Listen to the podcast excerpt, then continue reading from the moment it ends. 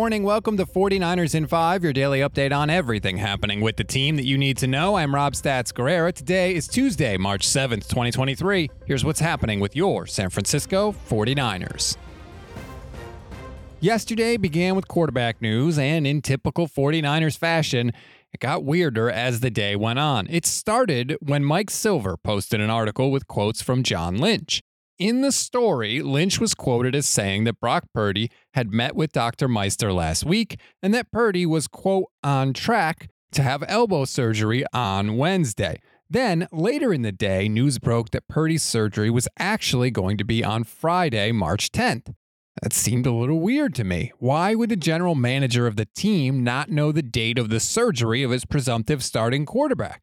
I went back to Silver's story, but that Lynch quote had actually been edited from the original version. So I reached out to Mike directly, who did confirm with me that Lynch did tell him that Purdy's surgery was going to be on Wednesday. Now, look, I don't want to jump to any conclusions here. It's entirely possible the doctor's schedule got busy, or that Brock was just logistically unable to get to where he needed to for the surgery until Friday.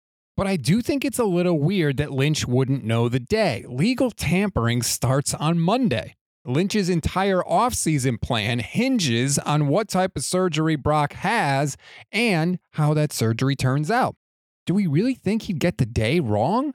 I mean, that's entirely possible, but isn't it also entirely possible that maybe things weren't quite right and the surgeon pushed it back another couple of days?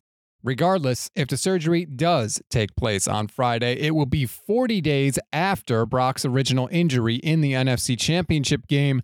Oh, by the way, it'll also be six months to the day before week one of the 2023 regular season.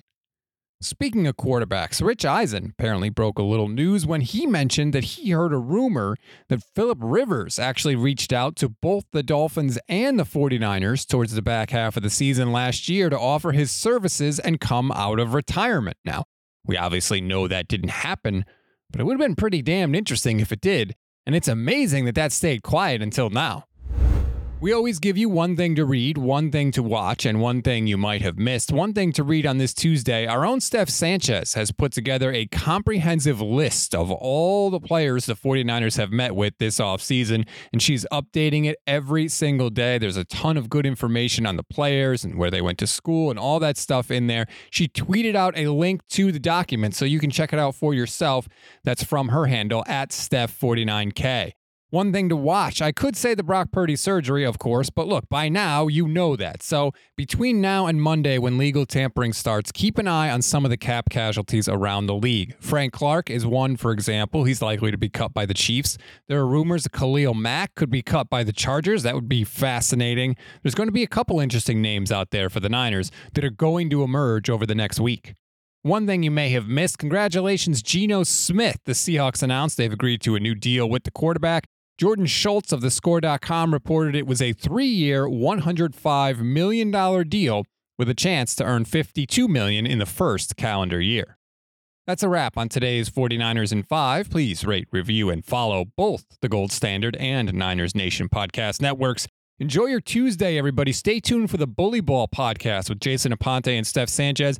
They have a ton of inside stories from the combine where they both were last week, and one story about Steph meeting John Lynch that you are not going to believe until you hear it.